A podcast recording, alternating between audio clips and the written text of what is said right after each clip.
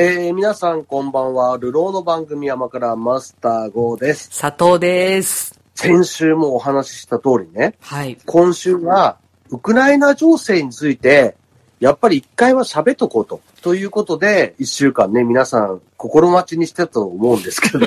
いや、毎日ウクライナの話は新聞出てますからね。ね、やってると思うんえで、えちらっと、まあ、戦争が起きそうだぞと。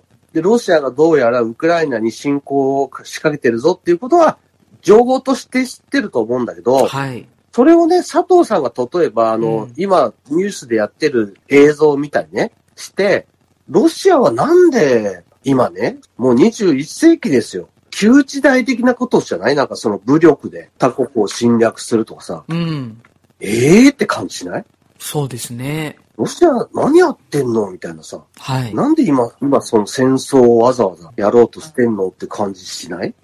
うん。それをちょっと説明するにあたって、はい。やっぱ歴史をね、ロシアって何なのっていうところをさ、ええ。説明しないと、ロシアの理屈がわからないの。はい。で、ロシアの歴史って日本であんまりやらないんだよね。知らないでしょ？だって。そうですね。ソビエト連邦だったっていうね。はい、はい。なんかそれぐらいはね、子供の頃の学生時代習いましたけども。はい。はい。全然ロシアの歴史って、ほとんどの人が勉強しないと思うんですよ。まあ、専門でやった人は別だけど、うん。試験でほとんど出てこないんで、まあ、はいせいぜい、コルホーズとか、あ、もう全然そのせいぜいが分かんなかった、今。あ、そう、なんか農業集団みたいな話なんだけど。要するになんか、農業のやり方をこう革命したぜ、みたいな話で、教科書にはちょっと出てきたりするんだよね。はい。まあ、どっちかっていうと、いい方で出てきたの、昔はね。はい。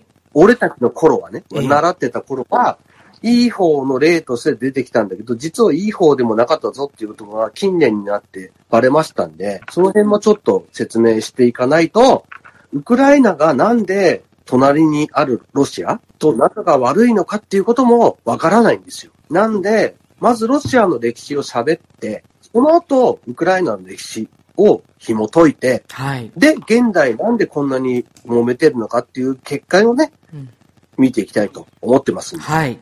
佐藤さんはなんか、これから苦痛な授業の時間が続きますけど、頑張って明るくやってきますんで、よろしくそうお願いします。ですね。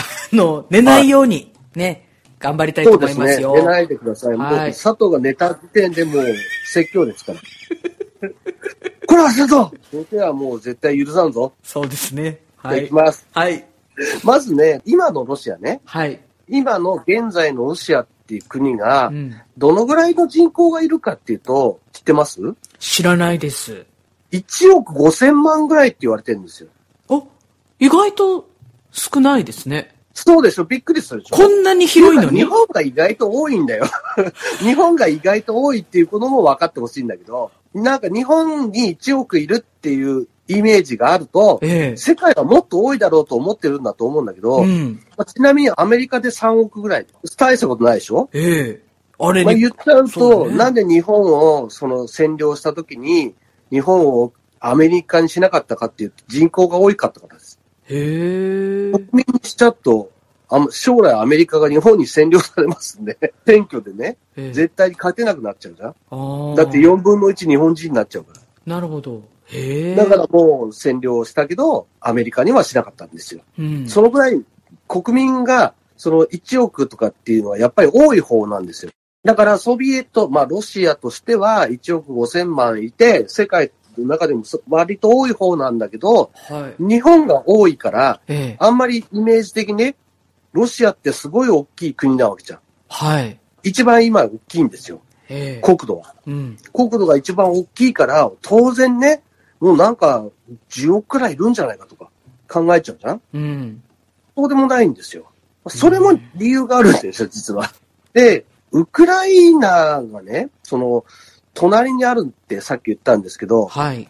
ロシアは昔ウクライナと一緒だったんですよ。ソビエトっていうね。ああ、そうですね。我々が知ってるのはソビエト連邦でしょ？はい。割となんか、近年はね、ロシアでしか習ってないから知らない子も多いんだけど、うん。昔はソビエト連邦って言ったんですよ。ウクライナは当然、まあ今のロシア、うん。ソビエトの一部だったんですよ。はい。で、その東ヨーロッパっていう、いわゆるやつの国国々はみんなロシアだったわけですよ。まあ、ロシアっていうかソビエトだったわけですよ。はい。まあ、それが一つね。うん。昔は一緒の国だったよと。うん。今のロシアとウクライナは、その1991年かな？に独立したわけですよ。はいまあ、ソ連が崩壊したんで、うんその時に独立したんですけど、それまでは一緒の国だったとうんいうことをまず一つ押さえてほしいんです。はい。大丈夫ですか？はい。で、うーんと、とりあえず今ね、ロシアがその、ウクライナの沿岸っていうの近くに待機させてる兵隊。今ね、現在は大体13万人ぐらいじゃないかって言われてるんだよね。はい。兵士がその、横でもうガンガンミサイル撃ったりね、もう威嚇してんだよ。まあ、軍事訓練みたいな？そうそう、一応、ウクライナに向けてじゃないからはい、訓練ってなるけど、例えばさ、日本のすぐ横でよ、うん。ミサイルガンガン撃たれてしたらさ、ちょっと考えちゃいない？まあそうだね。今も北朝鮮の方からミサイル、うん。たまにね、来てますけども、嫌ですよね。あれがもう、完全にもう狙ってるぞっていう姿勢でやられたら、うんもっと日本人だって困るわ。そうですねそ。れを今、ウクライナはやられてるんですよ。うん。で、とりあえず、なんでそんなにロシアがね、ウクライナに対して圧力をかけてるかっていうと、まずね、ロシアって20世紀までほとんど外国に侵略されてきた国なんですよ。ロシアがですか？そうそうそう。まあ、ソビエト。ソビエトの前がロシア帝国。うん。帝政ロシア、まあっていうんだけど、全部20世紀のその、いわゆる第二次世界大戦までは、ずっと侵略されてる国だったんですよ。うーん。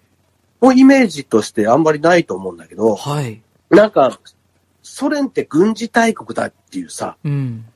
のアメリカとなんかその冷戦を続けてきた軍事大国っていうイメージじゃん。そうですね。はい。俺たちが生まれてきたからのロシ、まあロシアっていうかソ連はそういう国だったから、うんなんとなくなんかそんな侵略されてるっていう感じするじゃん。うん。うん。意外でした。でもね、歴史的にはずっと侵略されてんだよ。で、古くは13世紀ですね。えモンゴルですね。モンゴルに侵略されてます。え。へえ。で、その後ね、あの、19世紀まで行くんだけど、19世紀に、えーフランスからね、侵略されてます。これは誰だと思います？誰？ナポレオン。おー。白い馬に乗ってる、はい。白いタイツ姿のおじさんみたいなさ、ええ。感じの人が、えーモスクワ侵攻して大変なことになってます。これがね、まあ近年で言うとっていう感じだよね。ナポレオンってななんとなく知ってるからさ。うん。それは歴史で習ったことあるぞっていう感じじゃん。この時代にもうすでに侵略されてるわけですよ。はい。で、この時ね、実はね、日本もやってんですよ。日本もロシアに。まあ、日本はね、ロシアに南下されてきたから反撃して、逆に土地をちょっといただいたって感じなんですよ。結果としてね。はあ、はあはあ、ただ、だからそれは結局、日本がわざわざ侵略していったわけじゃないんですけど、うん日本とも戦争をしてます。日露戦争ですね。ああ、歴史でやりましたね。そうですね。これもあったんで、とりあえず、まあ日本ともあまり仲は良くないと。うん。19世紀の時点でね。うん。で、えっ、と、これが1912年ね。うん。で、この時のナポレオンが侵略してきた戦争は、今のロシアで何て言うかというと、祖国戦争って言うんですよ。祖国戦争。そうそう。祖国の存亡をかけた戦争だったと。はい。そんなぐらいやられたんですよ。うんまあ今のモスクワ首都ですけど、モスクワはほぼ陥落したんで、うーん。ナポレオンによってね。へえ。まあその時は首都じゃなかったんですよ。まあ首都までは来なかったんだけど、まあ今で言う首都は完全に陥落してるんで、はい全滅してるんで、ええまあ、。そういう記憶はあるんですよ。はい。で、祖国戦争だっていうので、習うんですよ。うん。向こうではね。うん。小さい時から。で、その1912年にやったナポレオンの戦争が大変だったんだけど、その時にね、1914年にはトルコからも侵略されてるんですよ。南の方からね。はい。あもうすでに、その19世紀の時点で、うんあちこちと、あの、割と戦争してるんですね。はい。しかも、ほ戦争のせいで、まあ、それは、まあ、日本みたいに侵略をある程度受けたから取り返したっていうのもあるから、全部とは言わないけど、結果的に結構領土を取られたり、うん。もう戦争によって結構の国民が死んだりしてるわけですよ。はい。なんでこれをまずすごくねら習うんですよ、勉強でね。ロシアの方たち国のはね生い立。ちとして、そうそうそうそう。だからこれをみんな知ってるんですよ。まあそこが一つね。その後、えっと、ロシア革命っていうのがあるんですけど、うん。それでその帝政ロシアが終わっていくんですけどね。うん。で、この時に内戦がね、起こったりするんだよ。ロシアの中でね。うん。で、これがね、5年続くの。で、この時にね、1000万人死んでんの。内戦ってことは、国の中で揉めてるってことですもんね。そうそうそうそう。うんうん。1000万人死んでて、その1000万人死んだ戦争、内戦のせいで、飢餓が起こってて、はい。500万人ぐらい死んでる。へえ。計1500万ぐらいは死んでると。内戦だけでその状態でなんだけど、まあこれが大体第一次世界大戦ぐらいの話さ。はい。で、その時もロシアっていうのは、そのドイツ、その時のドイツ、まだ、うんと、あれですか？えヒトラーじゃない時の、ああ、ヒトラーじゃない時のドイツと戦っててい。、はい。結構な被害が出てんだけど、ええそのせいで、あの、ロシア革命が起きちゃって、はい。帝政が崩壊するのさ。で、その後、その、スターリンっていう人が出てくるんですよ。はい。ソ連の中でね。うん。ソ連を作った人は、すぐ死んじゃったんですよ。ソ連ができて。で、その思想を引き継ぐっていう形で、一緒に活動してたスターリンっていう人が、まあ大統領みたいになるんですけど。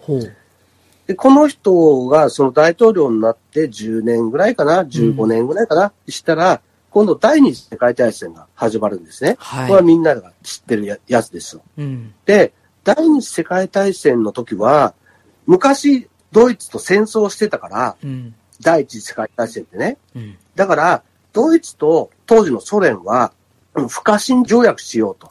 お互い攻め、絶対にお互いに攻めないと攻め込まないようにしようと。で約束してたのさ。はい。ただ、このスターリンっていう人が、権力を持った途端に、1000万人から2000万人ぐらい、軍人を処刑したの。え？自分の国のね。え？で、要するにスターリンっていう人が、権力を取って、どうも俺の暗殺されるかもしれねえと。そういう疑心暗鬼がひどかったみたいで、え政治犯とかっていう人が大大量に処刑もされてるんだけど、それと一緒の時期に、ほとんどね、偉い軍人みたいな人が、いわゆる将校みたいなさ、偉い人たちが全員処刑されてんだよね。すごいな。その処刑された姿を見て、ドイツが、あれ？あいつらもう戦力だいぶ失ったじゃんと。ああ、そうだね。で、今正気じゃないと。ってことで、独ソ戦が始まるんですよ。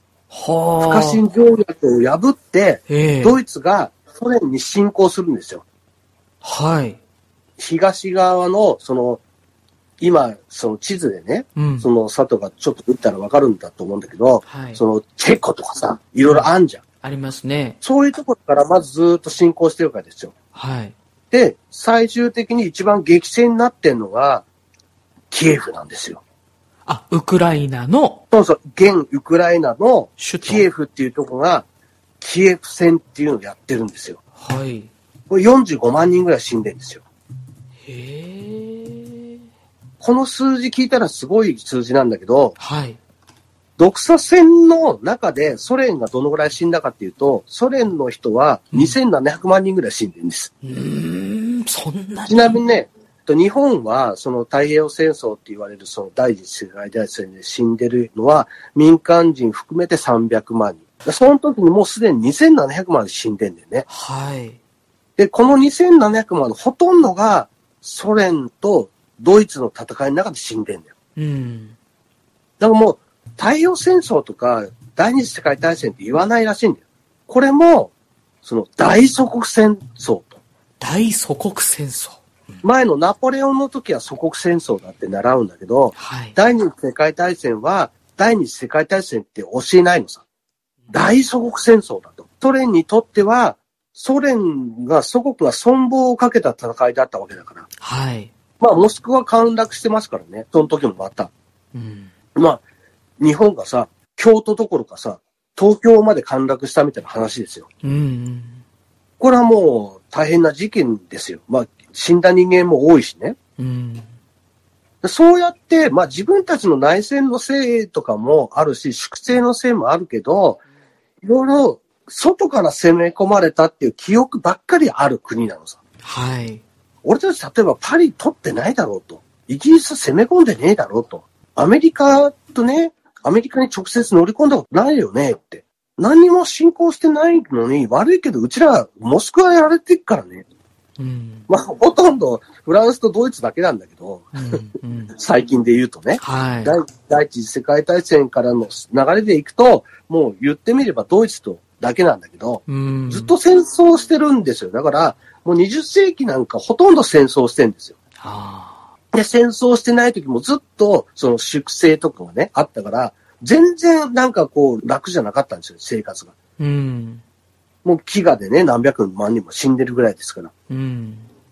なんかずーっとその大変だったのに、ソ連からロシアになってね、一応資本主義の国になったわけじゃないですか。で、みんなその独立したわけですよ。はい。ソ連からね、ええ崩壊した時に、じゃあ俺たち独立するわと。うん。昔は別の国だったからね。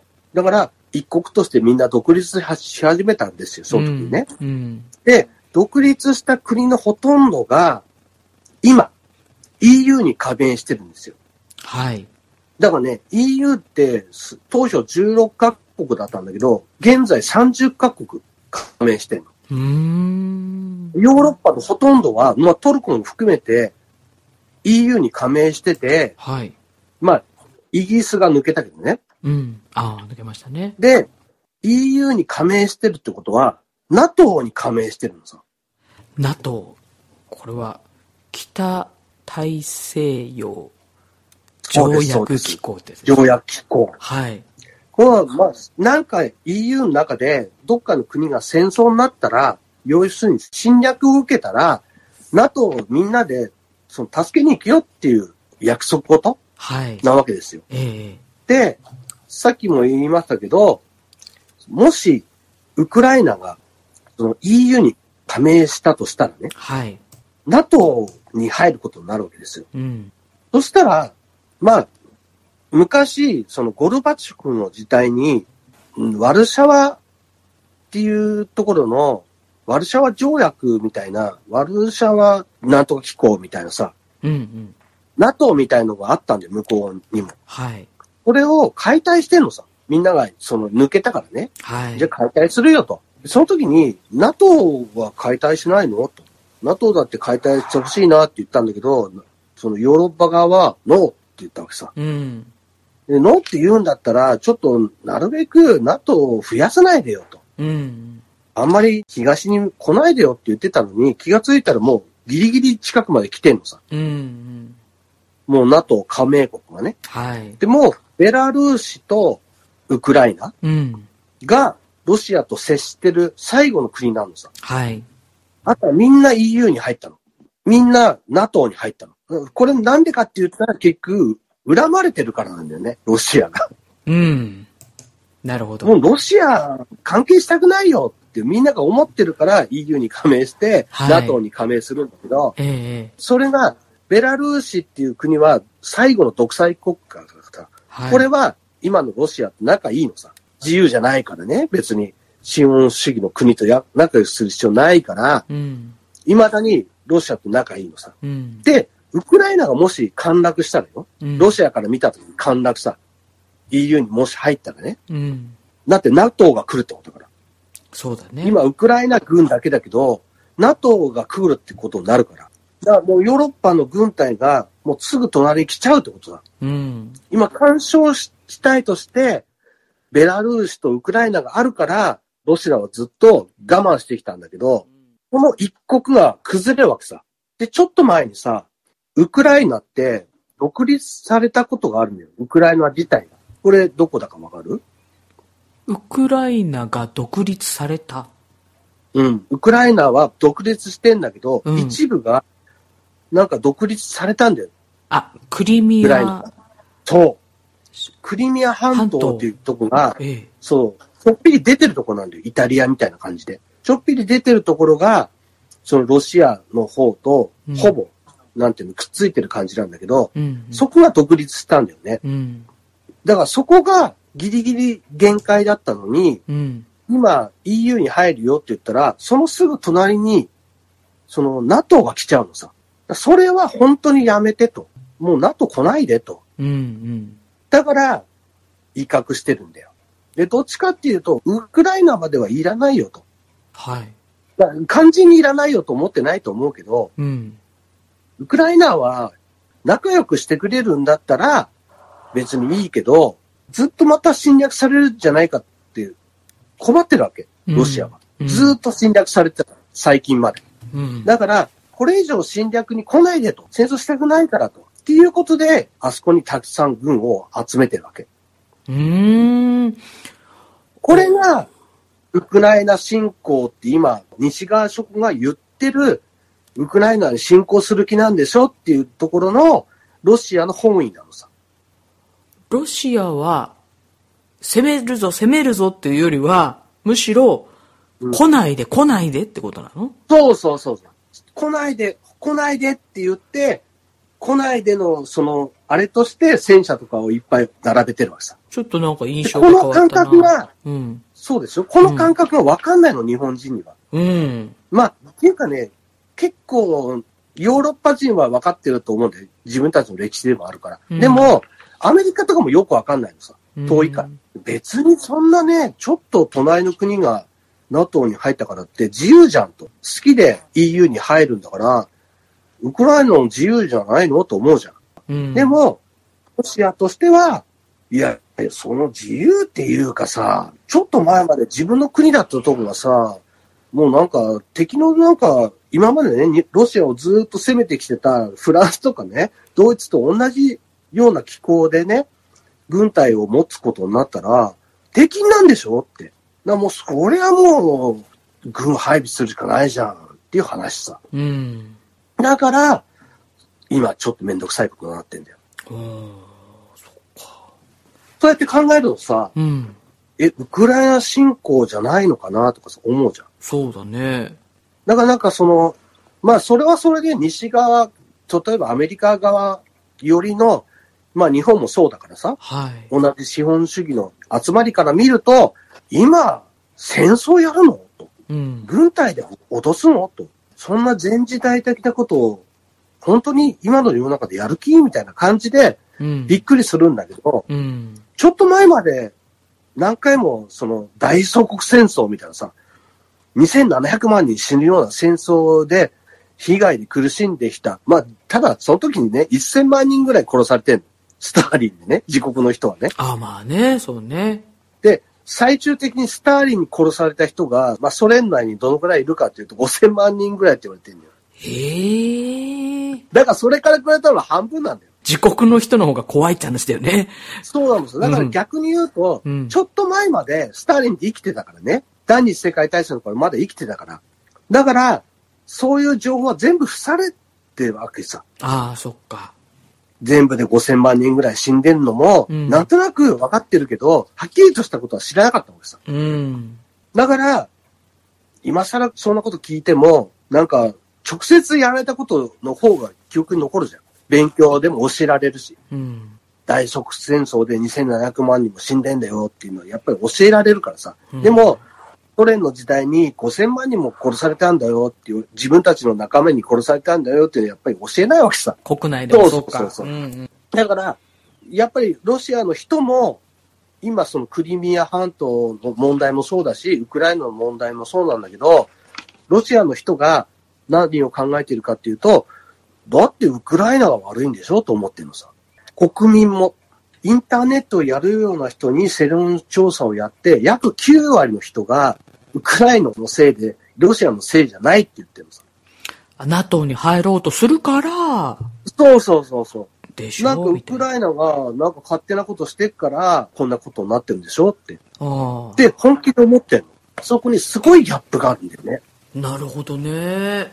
だからもう、そう考えると、ロシア側から見たらよ。まあ、それはいろいろ問題はあるよ。はい。情報隠したりしてるからさう。ん。テレビとかでもね。自分たちの都合のいいことしか言わないからね。はやっぱりそういう風になっちゃうわけさ。国民の支持は熱いのさ。そうか。うん。で、散々ね、自国の内戦で死んだり、外から侵略されて死んできた歴史があるから、うん。やっぱりなんか国として強いリーダーを求めるし、強い国であってくれって願ってんのさ。ああ。二度首都が陥落してるからね。うん。だから、強い国でありたいと思ってる国民もいるし、うん。強いリーダーがいてほしいっていう国だからこそ、今のリーダーがやっぱりね、あのムキムキな人なわけですよ。そういう国民の支持があって、うん。そういうことになってるっていうことは、やっぱり理解しては欲しいのさ。うん。だからといって認めてほしいってわけじゃないよ。うん。認められないじゃん。とりあえず、俺たち、今、その自由に生きてる人からしたらさ、うん。独立した国が自由になんかしようとしたときに、どっかの国に、それはダメだよって言われるのって内政干渉でしょ？そうだね。だから、それが、その武力で何とかしようと思ってるっていうことが、認められないよっていうのは普通なのさ。うん。で、この普通の感覚が、ロシア人が今分かってないっていうことは理解してほしいんだよ。うん。そうなんだね。いろいろ問題はあるけど、国民としても理解してないっていうところは、そこだっていうことはちょっと理解しておかないと、うんいつまでだっても話がずれてんだよね。うん。うん。まずここを前半でちょっと抑えてほしかったのさ。はい。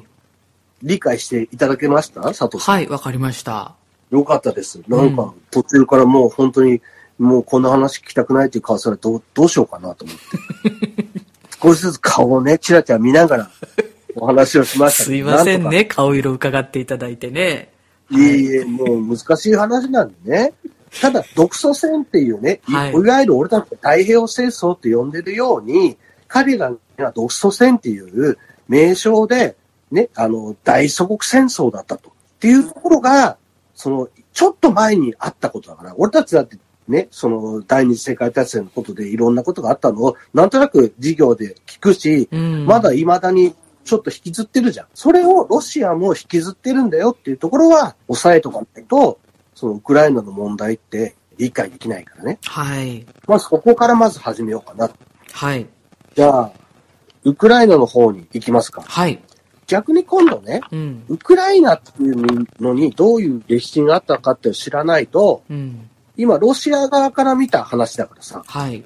なんでウクライナ人が EU に加盟したいのか、うん。NATO に加盟したいのかっていうところを分からなきゃダメなのさ。はい。ここがね、聞いちゃうとね、またちょっと変わってくるんだよ、佐藤の。さっきロシア寄りになった気持ちがさ、ちょっと変わってくると思うから、どっちも説明しなきゃダメだと思うんだよね。はい。で、まずね、ウクライナ。どういう国かよく分かってないと思うんだけど、一番ね、分かりやすいの。うん。チェルノブイリがあります。あ、そうなんですよね。大体みんな知らないと思うん今ど。回初めて知りました。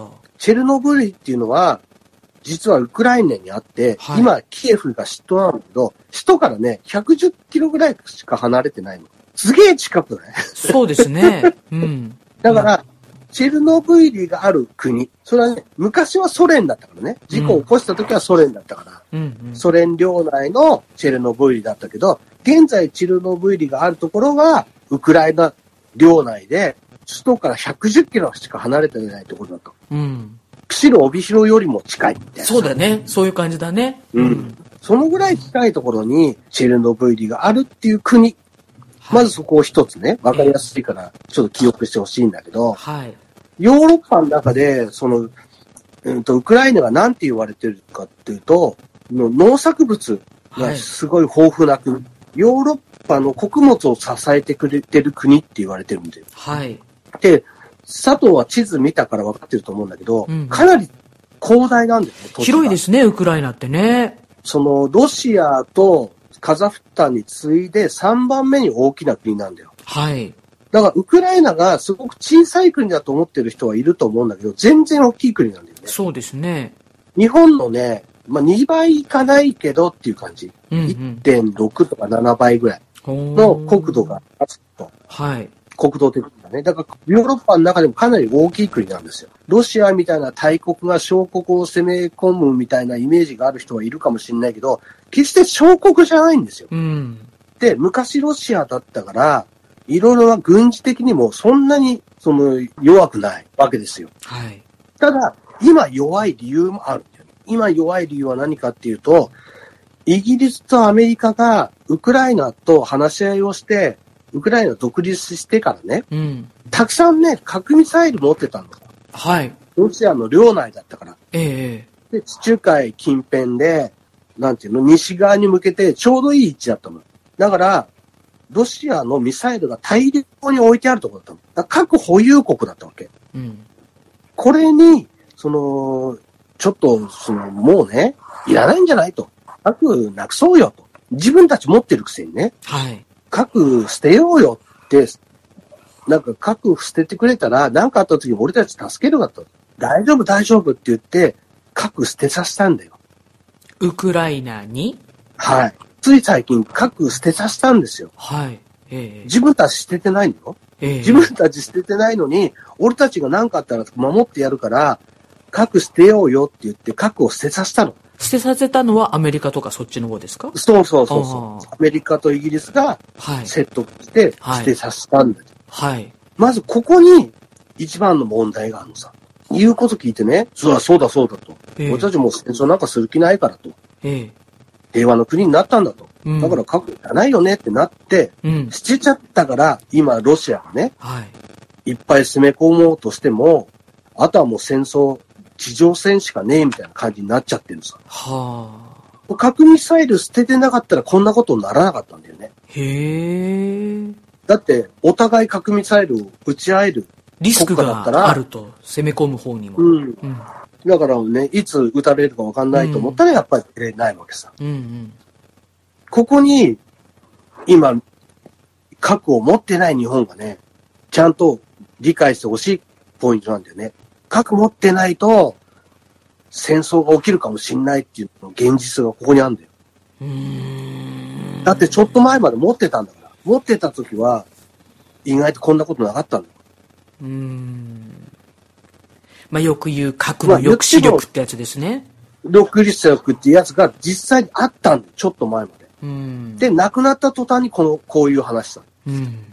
だから、言いたかないけど、これは日本にも対してもそういうことだよと。うん。だって日本は今持ってないからね。はい。持ってない国っていうのは、持っている国に対して、もう本当に戦力として戦うしかないんだよと。うん。確実に戦争するしかないんだよと。現実的にこういうことが起こるよっていうことだけは、ちょっと理解してほしいんだよね。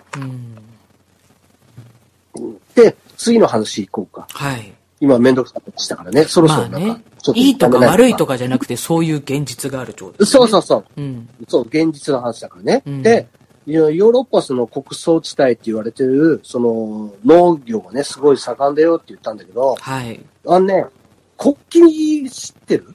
はい。なんか黄色と青かな？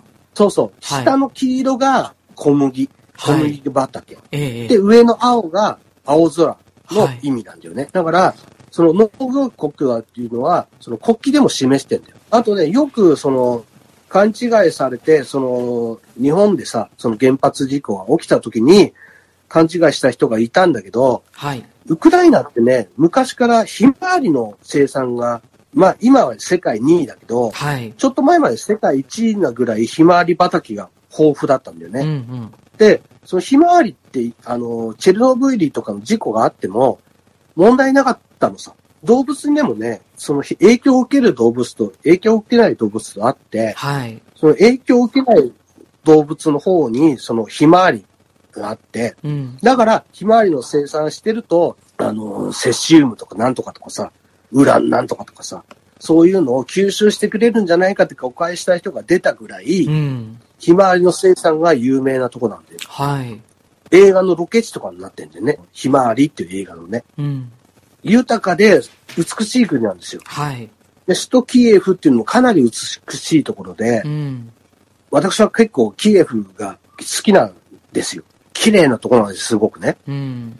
で、今ではね、有名な観光地としてもなってるんですよ。はい。で、だから、ウクライナっていうのは基本的に農業でやってる国。農業で豊かにやってる国。あとね、鉄鉱石がめちゃくちゃ取れんだよ。で、鉄鉱石がたたくさん取れるから、ソ連時代とかは、その農業と鉄鉱石で、そのソ連を支えた国ではあるんだよね。うん。ソ連自自体はあんまり農業が盛んじゃないんだよ。ずっとね、その外国から輸入してる側だったんだよ。うんうん。でも、そのウクライナが頑張ったおかげで、そのソ連はある程度その外貨を獲得することができたんだよね。うんうん。そのぐらい、ソ連にとって実際はね、本当は手放したくなかった国なんだよね。うん。ずっとそのソ連を経済的に支えた国なんだよ。だ逆に言うと、今、結構豊かな国なんだよね。はい。結構豊かな国だっていうのも問題なんだよね、だからね。うーん、問題。結構豊かだからさ、うん。やっぱり取り返したいなーっていう勢力もいるわけさ。まあそそうですよれね。今のロシアの中でね。うん。で、その、ウクライナっていうの、もともとじゃあ何だったかっていうと、そのさっきのキエフっていう首都がだって言ったんだけど、キエフ大公国っていう国があったのさ、はい。昔ね。うん。で、これがね、モンゴル、あの、前の話でさ、モンゴルにあの、ロシアもね、ロシア帝国もね、結構やられたって言ったけど、うん。これね、キエフをね、ほぼ滅亡に追い込まれてるんですよ。で、それで、その残った国が、あの、チェコとかね、分断されて、統治されてたんだけど、うん。いわゆるコサックダンスのコサックって、実はね、あの、ダンスの方の有名じゃなくて、戦闘をする人なんですよ、コサックって。はい。戦闘する人を集団で抱えたんだよ、うん他の。国でね。うん。でもこの変戦争する、するために抱えたい人たちが、もう俺たち結構頑張ってるからさ、俺たちの国ちょっと持ちたいなってなって、なんとか頼むよってお願いしたのがロシアなのさ。うんうん。ロシア帝国ね。うん帝政ロシアにお願いして、で、あの、ウクライナができたんだよね。はい。で、ソ連に後押しされてできて、できたウクライナが、土地が広大なのさ。で、これがあるから、もうずっとソ連を支えてきたっていう話なんだけど、うんうん。さっきさん、コルホーズって話してたじゃん。はい、しましたね。コルホーズっていうのは農業を国の仕事にしようと。で、農民みたいな人じゃなくて、要するにサラリーマンみたいなさ、お役所のお仕事みたいに農民の人に働いてもらおうと。うん。国の管理するよと。だから当然土地も全部国のものにするよと。だから、でも、もともと農家やってた人はさ、ええー、ってなるじゃん。俺の土地ずっと耕してきたのにって思うじゃん。うん。そうだね。うんこれをね、当然、あの、収容所送りにして処刑しました。ん？処刑？要するに国に土地を渡しなさいと。農業も俺たちがやるから、うん。君たちがいいからと。うちもやりたいんだったら、俺たちの仕事として、コルホーズとしてやりなさいと。はい。今まで頑張った分だけ収入だったのが、給料制になるよ、みたいになったわけ。なるほど。うんうん。だから、ちょっとさ、ええー、ってなるじゃん。ええー、って言った人みんな処刑しました。うーん。それスターリンの時なんでね。ああ、スターリン。5000万人で大体殺しましたよのうちの一部はこの人たちなんだよ。なるほど。もうね、あれなんですよ。時間がもうないんですね。ええ。時間と私ものうないんだ。バッテリーがないっていう問題が発生しておりまして。ああ、そっかそっか。そうなんです。じゃあ、バッテリーが復活したら、ええ。 Spotify だね。Spotify ですね。うん、はいとりあえず、ただね、これだけ言っときたいんだけど、いろいろあって、まあ、あとクリミア半島のその問題もあって、はい。まあさっき言ったそのコルホーズの問題もあって、うんうん。非常にソ連の中にあったんだけど、虐げられてきたんですよ。歴史としてね。んようやく独立したのに、中にいるロシア人と、元々のウクライナ人との間で、今度選挙できるからさ、選挙するぞってなった時に、少数のはずのロシア人とかが、まあいろいろロシアからの援助を受けて、大統領を勝ったりするんですよ。で、勝った大統領がまためちゃくちゃやるんですよ。ロシア寄りの大統領がウクライナでめちゃくちゃやるってことですか、そうそうそうそうう。ん、うん。それがあって、もうものすごくロシアと仲が悪いんですよ。ウクライナの人はね。うんだからウクライナの人はもうロシアと本当に縁を切りたいし、縁を切るためにその EU と自由に貿易をしたいと。うん今は EU に加盟してないから自由な貿易ができないのさ。うん。だから、自由な貿易をしたいから EU に入りたい。EU に入ったら NATO も入るよと。うん。で、NATO に入るんだったらもうロシアは黙っていないよっていう今の構造になっちゃったんですよ。なるほど。うん、うん。でもこれすべてウクライナが悪いわけじゃないんですよ。だって他の東欧諸国はみんな EU にもう入ってるんですから。なんでかって言ったら、ロシアが嫌なんですよ。うん。ロシアはもうコリガリだと思ってるじゃん。だから一番ロシアと近いウクライナだけが今割り食ってんのさ。うん。お前までだったらもう隣に来るじゃん。まだあったよ。ともいう話で揉めてるんですよ。もう地理的ななんかこうね、あの地政学が難しさがここにあるんですね。位置的そうなんですにね。よだからじうん。自由を求めてるんだけど、その自由を誰が許すのかっていうことで今揉めてるんですよ。うん。この辺の詳しい話とか、もうちょっと詳しい、その、ウクライナの話は、 Spotify でしました。はい。